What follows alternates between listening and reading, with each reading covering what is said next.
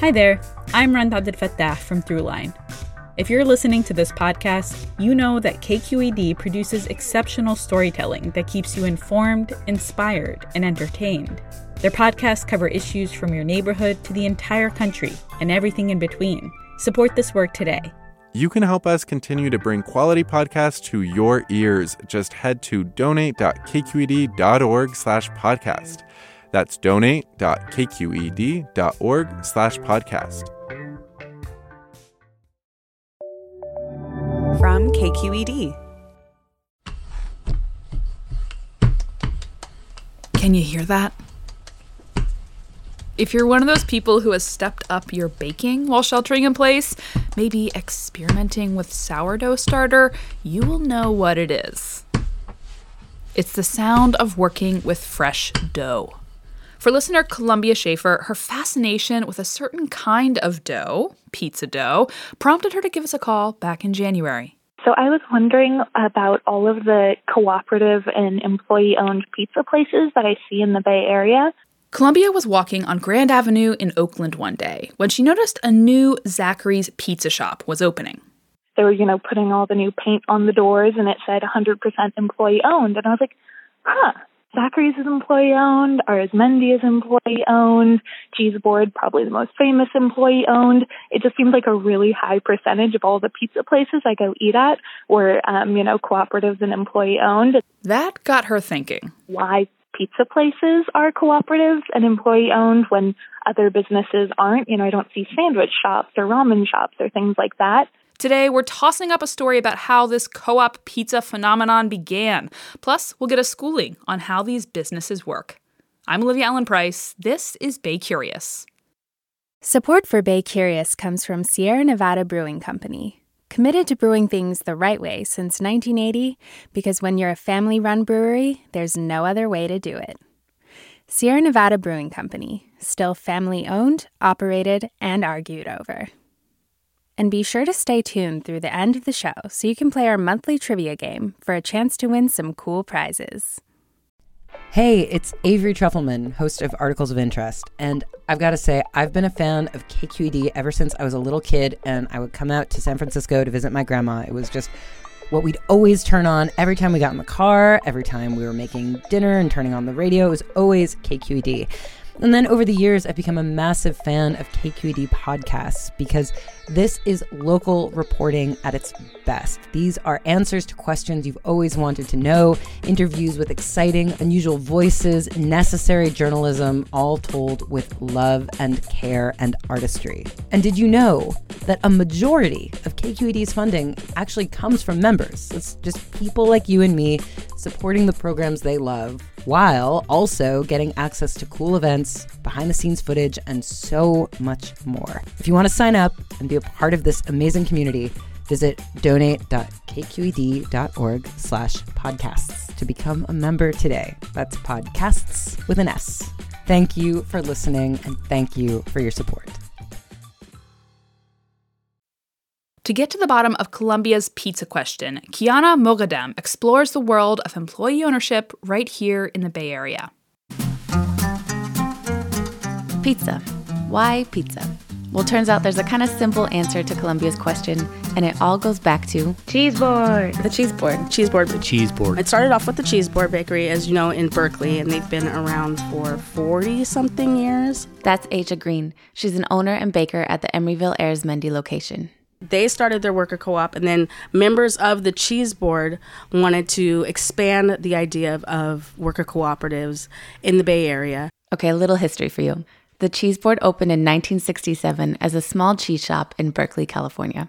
Four years later, the shop transitioned to a worker owned business, a cooperative, and they added fresh baked breads and pastries to their menu.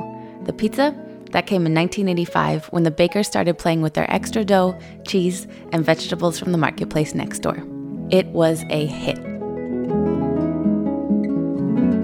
And with the success of Cheeseboard and their democratically run business model founded on the concept of community, others wanted in.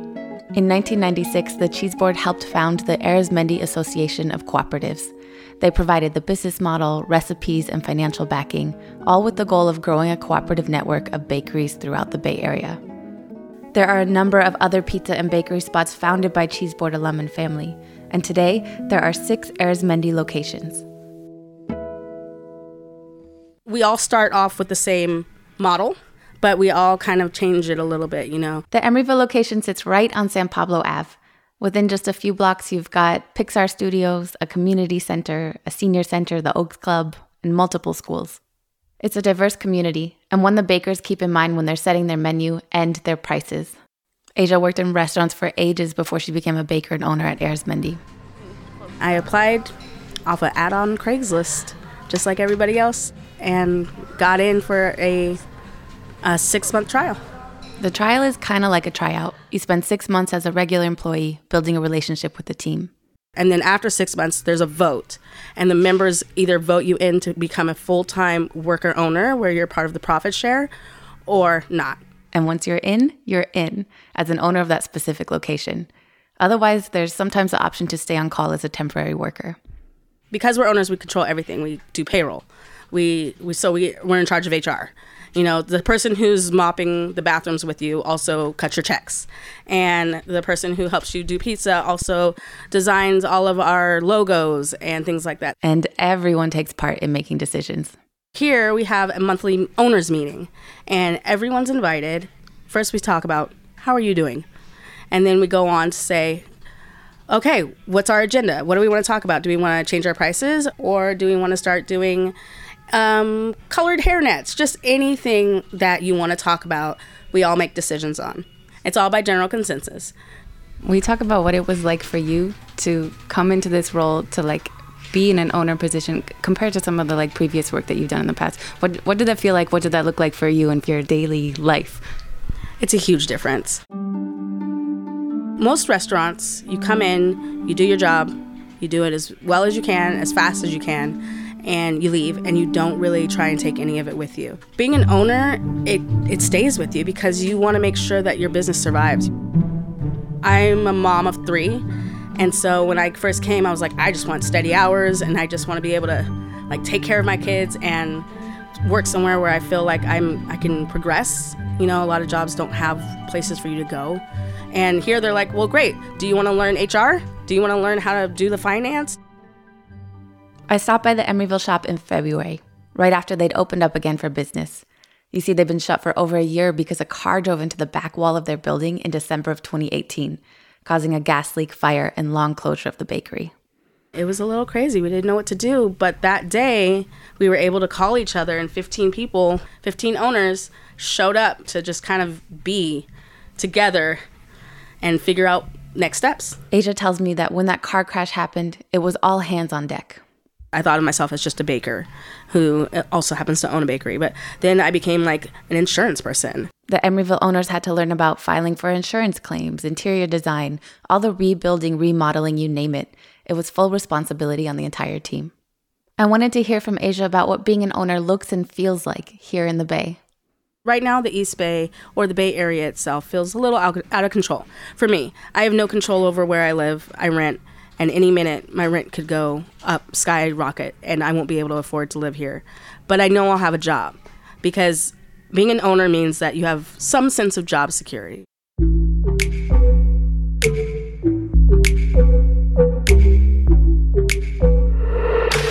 We came here in pursuit of an answer to Columbia's question about why there are so many employee owned pizza shops here.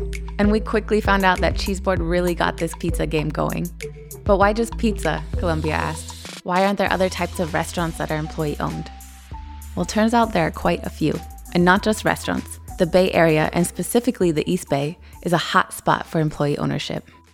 We've also got companies that do energy consulting and import and export of fruits and vegetables, and we've got companies that do uh, manufacturing. I stopped by the NCEO, the National Center for Employee Ownership, a nonprofit in Oakland, to talk with their executive director, Loren Rodgers. We've got an economy where most businesses are owned by a very small segment of the population. And I think we ought to be thinking about who really who do we want to own our businesses? And employee ownership is one good answer as a way to get more people to owning a bigger part of the economy so that more people share in the wealth that the economy uh, produces. Loren gave me a lay of the landscape and specifically three types of employee ownership There's worker cooperatives, where each owner has a share of the business and an equal vote, a truly democratic business model. Companies like uh, Arizmendi and the Cheese Board are great examples of a, a really successful, dynamic worker cooperative. Then there are ESOPs, employee stock ownership plans. Zachary's Pizza is an ESOP. ESOPs, employee stock ownership plans, are the, the biggest uh, form of employee ownership in the United States in terms of the number of people involved, the number of companies involved. And that's a system where employees own the shares of their business uh, indirectly. It helps me to think of an ESOP as more of a retirement plan. Employees earn shares of the company's stock, they don't actually purchase them. Then they receive the full value of their stock when they retire or leave the company. It works a little bit like a 401k plan where the 401k owns the shares of the company's stock and employees get the benefit of that when they get to retirement age and they get the, the, the value of what's in their account. And the third one, equity compensation plans. Simply put, these are stock option plans, which give the employee the chance to buy stock in the company at a designated time, and stock purchase plans, which allow employees to buy stock immediately. The plans come with different caveats and rights and privileges but the concept is really in the stocks. Sort of the Silicon Valley model where everybody at a company gets a stock option. And that really does a great job of aligning everybody's financial interests and it creates a lot of wealth for people who otherwise wouldn't have it. While worker cooperatives may feel like the face of employee ownership here in the Bay, ESOPs are by far the most popular form of employee ownership in the US. The interesting thing about ESOPs in the East Bay is how diverse they are. It's kind of a cross section of the economy. Part of Loren's job is measuring the impact of employee ownership on the livelihood of the owners. He shares a couple stats that speak specifically to my generation. If you look at millennials who are employee owners versus millennials who are not employee owners, the employee owners have about 92% greater net household wealth than the non employee owners. For every $100 a non employee owner, aka a regular employee, is making, an employee owner is making $133. And They've got 53% greater job stability than, than non employee owners. So the impact on their day to day life is enormous.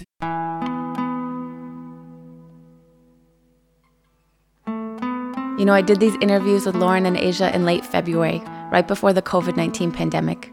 And as you know, a lot has changed since then. Arizmendi closed its doors again after about a month of being back in business. Since then, all the Emeryville owners have gone on furlough. I called Aja up real quick to see how she's doing. Uh, we're we're all still owners, so that means you know we know that our job's not going anywhere. We still have our job. We're able to see the finances. We see exactly how much is in our bank account. We see where all of our money, where every dollar is going, what bills that still need to get paid. Many restaurants have shifted to takeaway only, while others have closed temporarily and some permanently. Entire households are left without incomes, health insurance, or any guarantee of a job to go back to. Aja's husband also works in the food industry. We're both cooks. We've both always been cooks. We we both work in this industry, and we're getting two vastly different views of what it's like. So he immediately got laid off. He got a text message from his supervisor that said, "Hey, don't come into work tomorrow. I'll let you know what's going on." And then he got a letter in the mail. Like you are officially laid off we're not giving you any money or anything. Good luck. Uh, when we open again, we'll let you know. And that is all. Whereas I'm on the other side and I've got meetings every Monday where everybody is able to to make the time to check in with everybody to say, how are you doing and what do you need? How's your family doing? Are you able to file for unemployment? If not, let us know what we can do to help you. It's a big difference in how we're both being treated at our jobs, even though we do the same thing. The Emeryville Airs Arizmendi is currently closed, but the team plans to open up again on May 27th with limited hours for takeout only. Check out the Airs Arizmendi Association's website to find out which locations are open during shelter in place.